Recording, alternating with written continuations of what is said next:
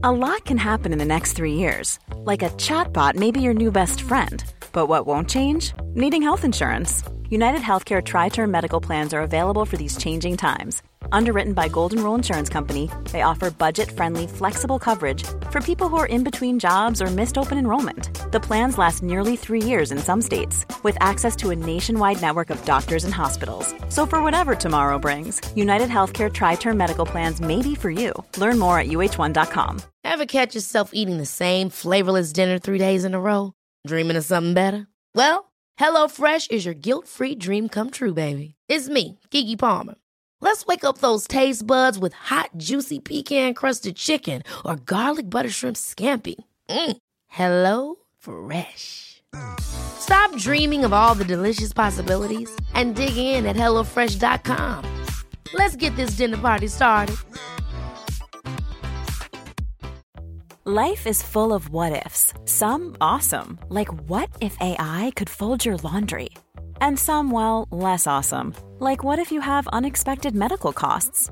United Healthcare can help get you covered with Health Protector Guard fixed indemnity insurance plans. They supplement your primary plan to help you manage out of pocket costs. No deductibles, no enrollment periods, and especially no more what ifs. Visit uh1.com to find the Health Protector Guard plan for you. Den 14 februari 1982 så hittades en okänd ung kvinna död vid sidan av en väg.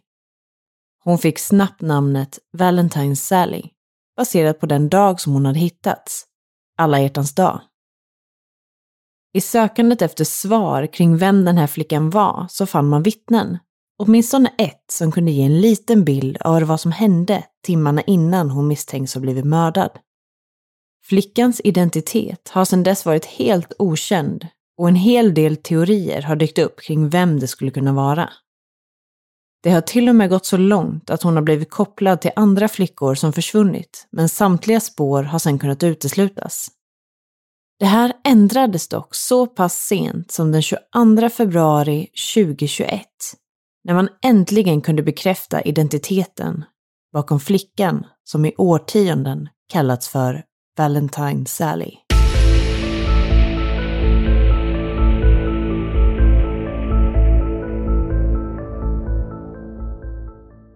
Hej allihop och varmt välkomna ska ni vara till en ny vecka och ett nytt avsnitt av Rysapodden. Och just den här veckan så får ni leva med att bara höra min röst här i podden. Eftersom att vi inte riktigt lyckades få ihop det här med inspelningarna den här gången. Tänker ifall ni undrar vart Annie har tagit vägen och varför jag kör lite monolog i det här avsnittet. Men efter förra veckan så fick vi ju lite av ett mysterium att klura på. Så det är väl inte mer än rätt att den här veckan åtminstone ger oss lite mer klarhet i vissa saker. Och det här fallet har vi faktiskt fått in som tips från en av er lyssnare, nämligen Moa Henriksson. Så ett stort tack säger vi till dig Moa för att du skickade in det här tipset. Det är så uppskattat när vi får in tips av er och ni ska veta att alla tips sparas, så inför varje säsong så går vi alltid igenom vår lilla lista och kikar på tipsen för att se vad som skulle kunna passa. Så har ni fall som ni skulle vilja höra om, så tveka då inte att skriva till oss. Men jag tänker att ni nu redan har fått lite av en introduktion av det här fallet i introt. Så min plan är att vi helt enkelt hoppar rakt in i fallet för den här veckan. Valentine Sally.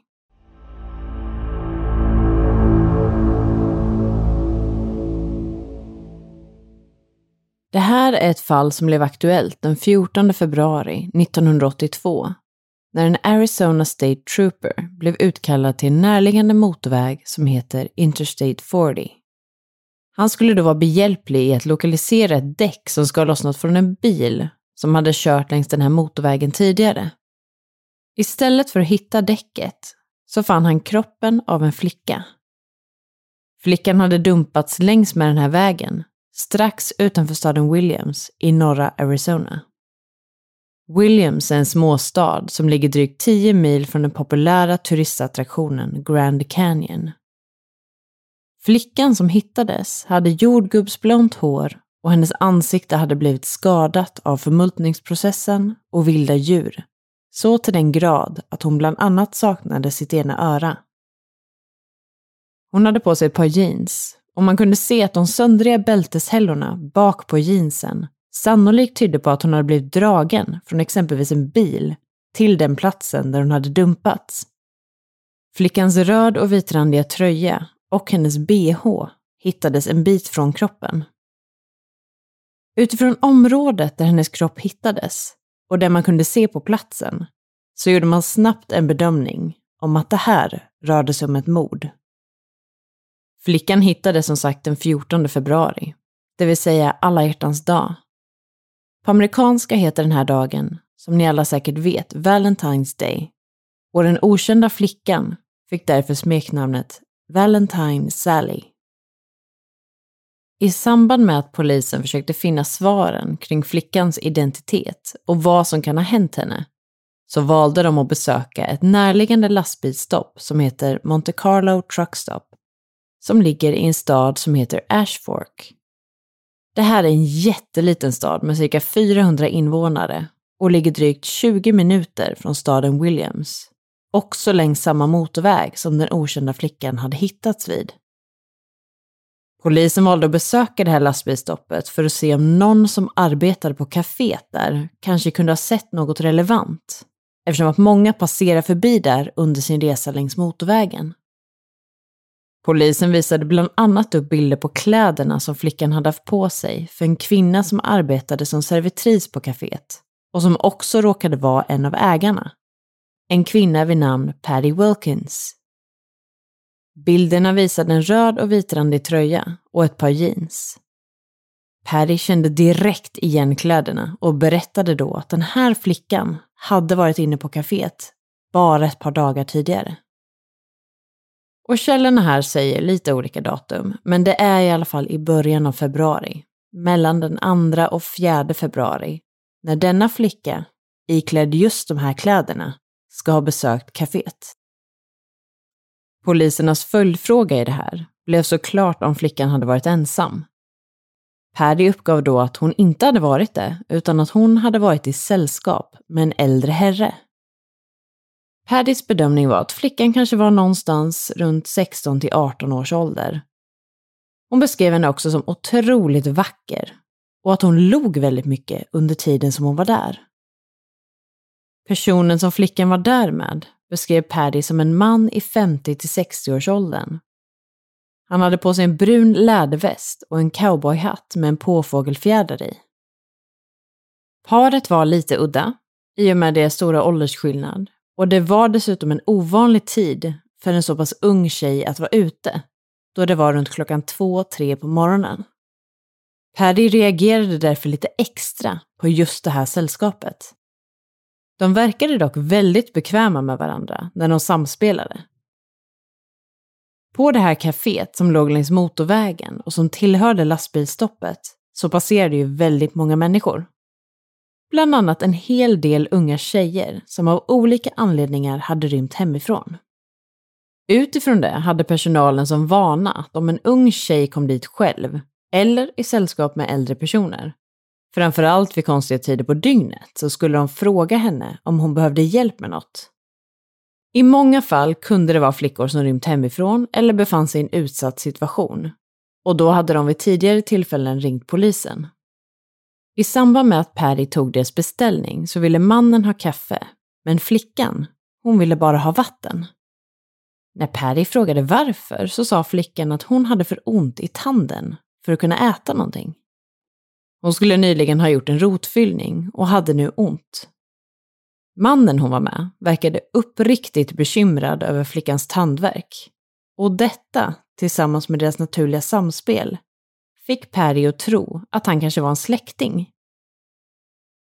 Paddy gav sen flickan några smärtstillande tabletter för hennes tandvärk.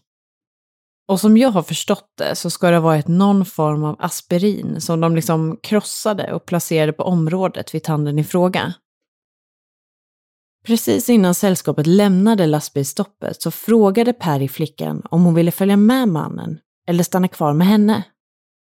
Flickan sa då att hon var okej okay och att hon skulle följa med mannen.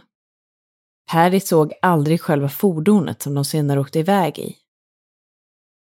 När polisen hörde Paris detaljerade vittnesmål så reagerade de på det faktum att flickan hade fått aspirin för sin tand.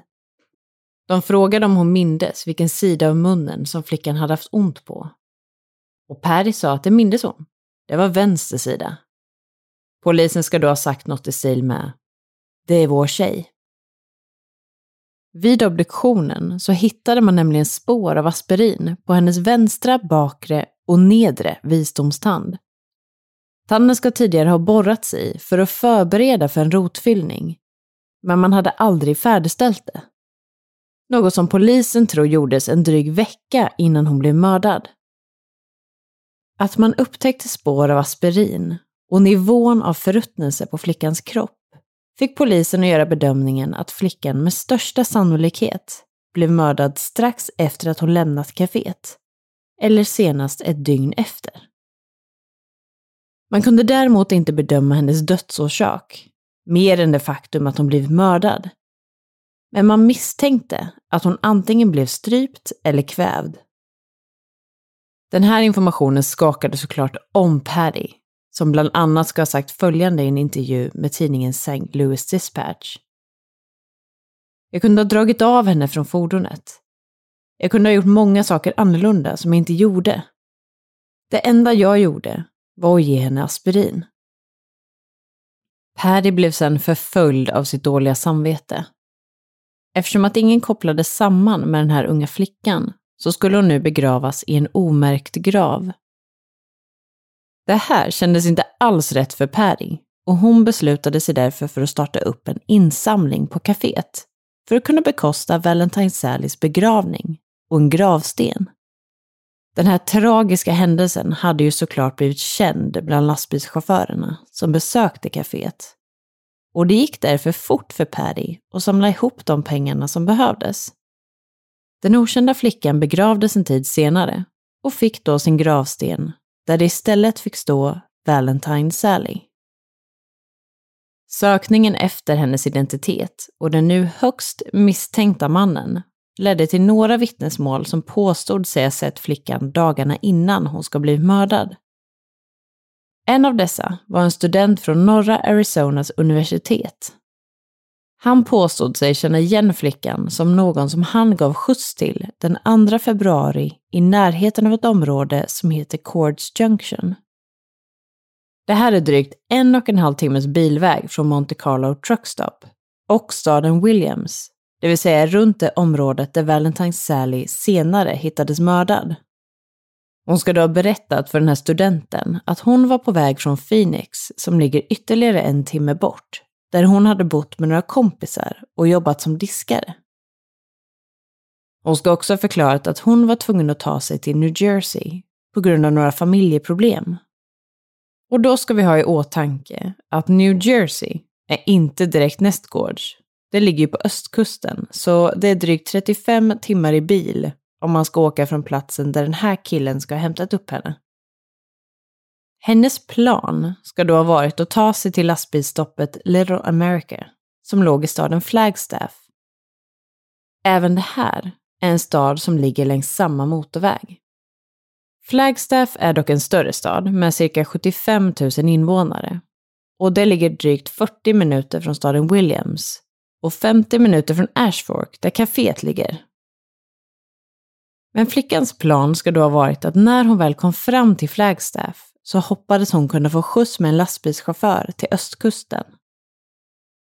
Polisen utredde de få spår som fanns i det här fallet och man tog också fram skisser av både flickan och den äldre mannen som hon var i sällskap med. Men de här insatserna ledde dessvärre inte till några nya spår. Svaren kring vem den här stackars flickan var uteblev och polisen hade inga ledtrådar kvar att undersöka.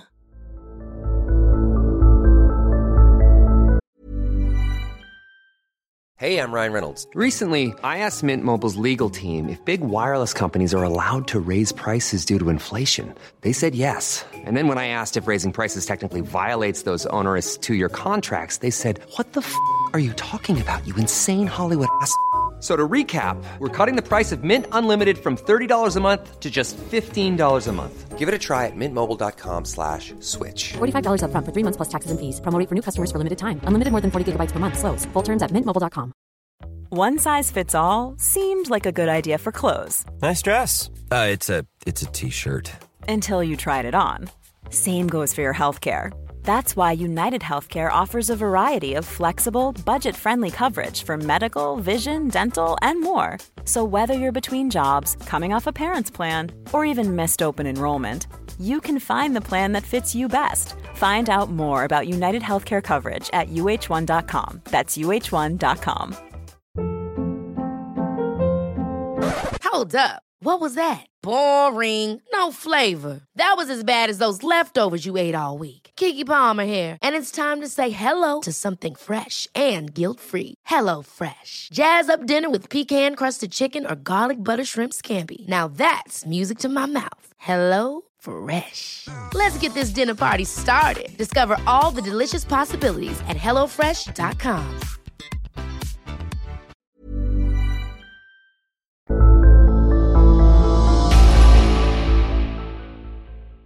Det här inträffade alltså 1982 och under de följande åren så har det funnits flera försvunna flickor som man har antagit var Valentine Sally. En av de mest kända fallen som kopplats ihop med Valentine Sally är försvinnandet av Melody Cutlip, en 14-årig tjej från Florida som anmäldes försvunnen av sin mamma år 1980.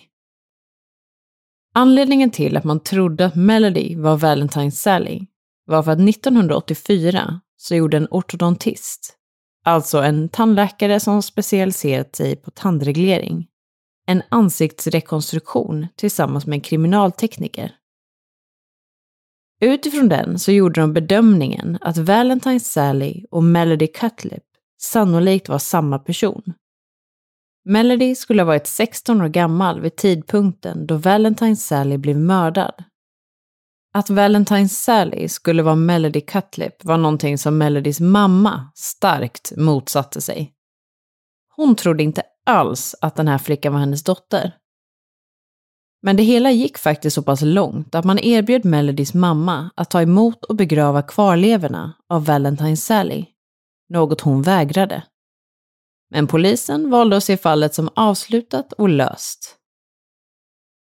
Två år senare, 1986 så visade det sig att mamman faktiskt hade haft rätt hela tiden. Valentine Sally var inte Melody Cutlip. För en dag så återvände Melody hem igen. Valentine Sally var återigen oidentifierad och hon skulle förbli oidentifierad i nästan 40 år. 39 år för att vara exakt. Nästan på dagen faktiskt. För den 22 februari 2021, alltså 39 år och 8 dagar efter att man har funnit Valentine Sally, så gick polisen ut med ett pressmeddelande. Valentine Sally var inte längre okänd. Hon hade ett namn. Och det här namnet var Carolyn Celeste Eaton.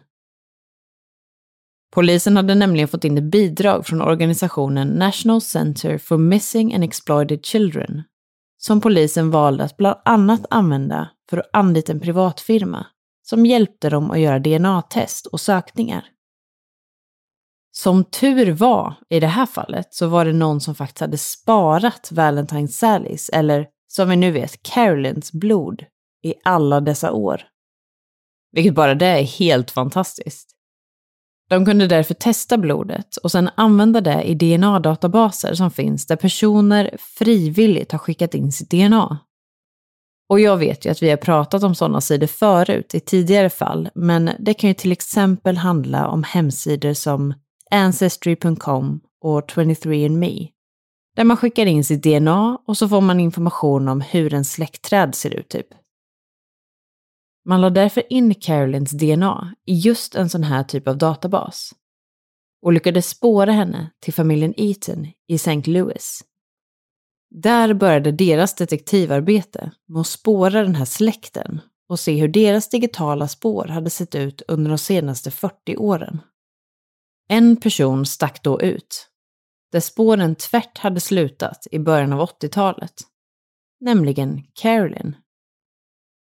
De tog därefter kontakt med familjen som bestod av mamma, pappa och sex barn, varav Carolyn var ett av dem.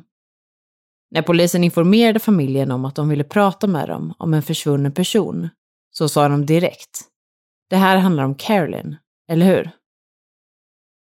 Så, det man nu vet om Carolyn är egentligen inte jättemycket. Men man vet att hon vid tidpunkten runt försvinnandet var 17 år gammal. Hon har av bland annat en vän till familjen beskrivits som en ganska så strulig tonåring. Hon bodde med resten av familjen i en förort till St. Louis som heter Bellefontaine Neighbors. Och det här är med andra ord i delstaten Missouri.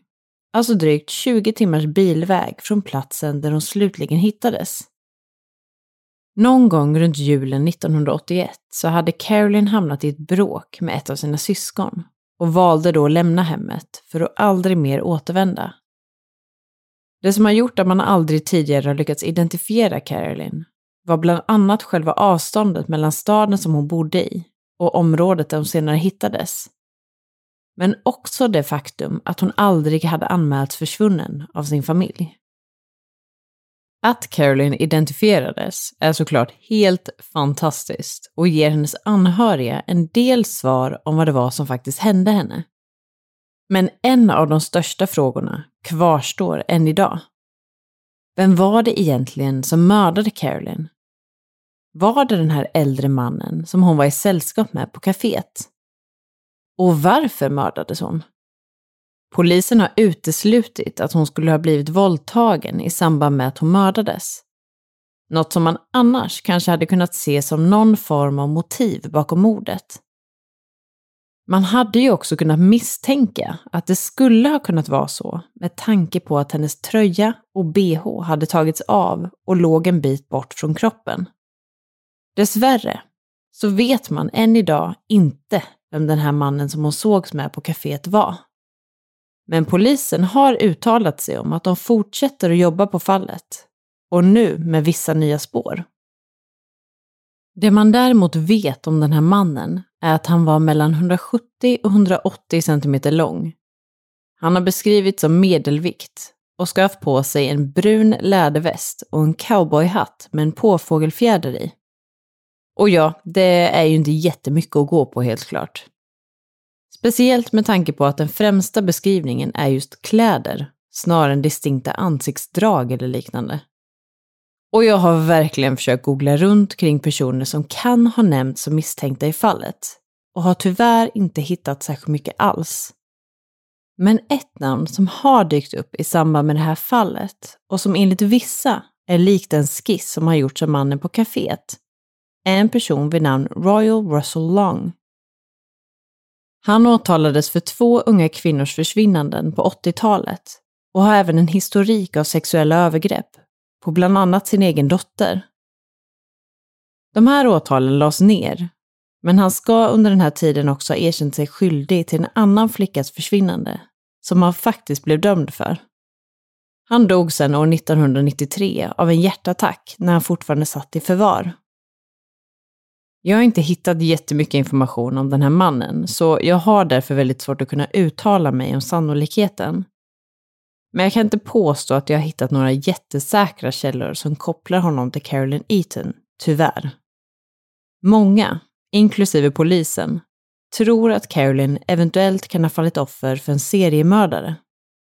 En hel del jämförelser har därför gjorts med kända seriemördare som kunde ha passat in vad gäller tidsram, typ av offer och deras utseende. Men än så länge så har man inte funnit några direkta svar. Problemet är ju också att det finns väldigt många seriemördare där ute som man inte heller vet om. Men man har, vad jag vet, inte kunnat hitta några liknande brott som man kunde koppla samman med Carolins fall heller. Men för att avsluta det här avsnittet med det positiva kring att vi faktiskt vet vem Valentine Sally är, så kan jag meddela att det var någon som blev oerhört glad över det faktum att hon nu hade fått sitt riktiga namn. Det var Patty Wilkins, som under nästan fyra decennier har levt med dåligt samvete och känt ett ansvar över den här okända flickan. Hon ska ha sagt följande till CBS 5 och deras podcast True Crime Arizona när de ringde upp henne för att höra vad hon hade att säga om den här underbara nyheten. Well, I'm going to cry. It's like one of my girls. It's only been me and her. But now she's got a family. Isn't that great? It doesn't get any better. Senare säger hon också We've got a name. And I'm no longer in charge of her. I love you and I'm glad you're going home. Det vill säga, jag kommer att gråta. Det här är som en av mina tjejer. Hittills har det bara varit hon och jag. Men nu har hon en egen familj. Är inte det helt underbart? Det blir inte bättre än så. Vi har ett namn nu. Och jag är inte längre ansvarig för henne. Jag älskar dig. Och jag är glad att du ska få komma hem.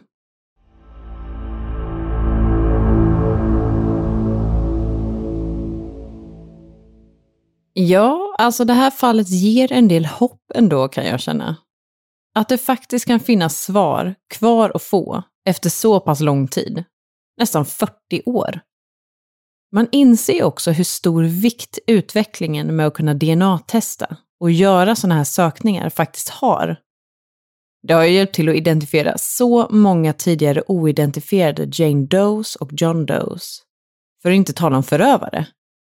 Jag tänker spontant på Joseph James DeAngelo, eller som många känner till honom, The Golden State Killer, som åkte fast med hjälp av just den här tekniken. Vi har ju också här i Sverige tagit stora steg med att använda det här. Och då tänker jag på dubbelmordet i Linköping, där en person nyligen kunde hittas och sedan dömas med hjälp av den här tekniken. Så det här är ju helt fantastiskt och det känns ju som att utvecklingen i det här bara kommer gå framåt. Så vem vet vad mer vi kan få reda på? Men nu rabblar jag lite. Men man blir så otroligt fascinerad av sådana här fall. Men nu har det ju faktiskt blivit dags att avrunda för den här gången. Och jag hoppas verkligen att ni har tyckt om veckans avsnitt. Och som vanligt vill vi avsluta med att säga tusen tack för att just du har valt att lyssna på det här avsnittet av Rysapodden.